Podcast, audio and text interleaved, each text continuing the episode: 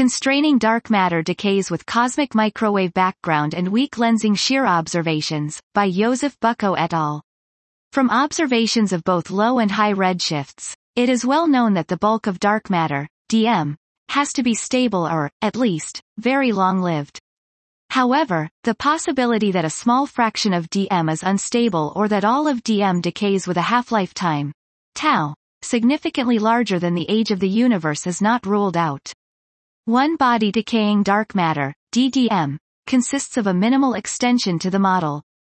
It causes a modification of the cosmic growth history as well as a suppression of the small-scale clustering signal, providing interesting consequences regarding the S8 tension, the observed differences of the clustering amplitude between weak lensing, WL, and cosmic microwave background, CMB, observations. In this paper we investigate models where a fraction or all DM decays into radiation, focusing on the long-lived regime i.e. tau is greater than or equal to h0 to the power of minus 1, h0 to the power of minus 1 being the Hubble time. We use WL data from the Kilo Degree Survey, KIDS, and CMB data from Planck. First, we confirm that this DDM model cannot alleviate the S8 tension. We then show that the most constraining power for DM decays does not come from the nonlinear weak lensing data but from CMB via the integrated Sachs-Wolfe effect.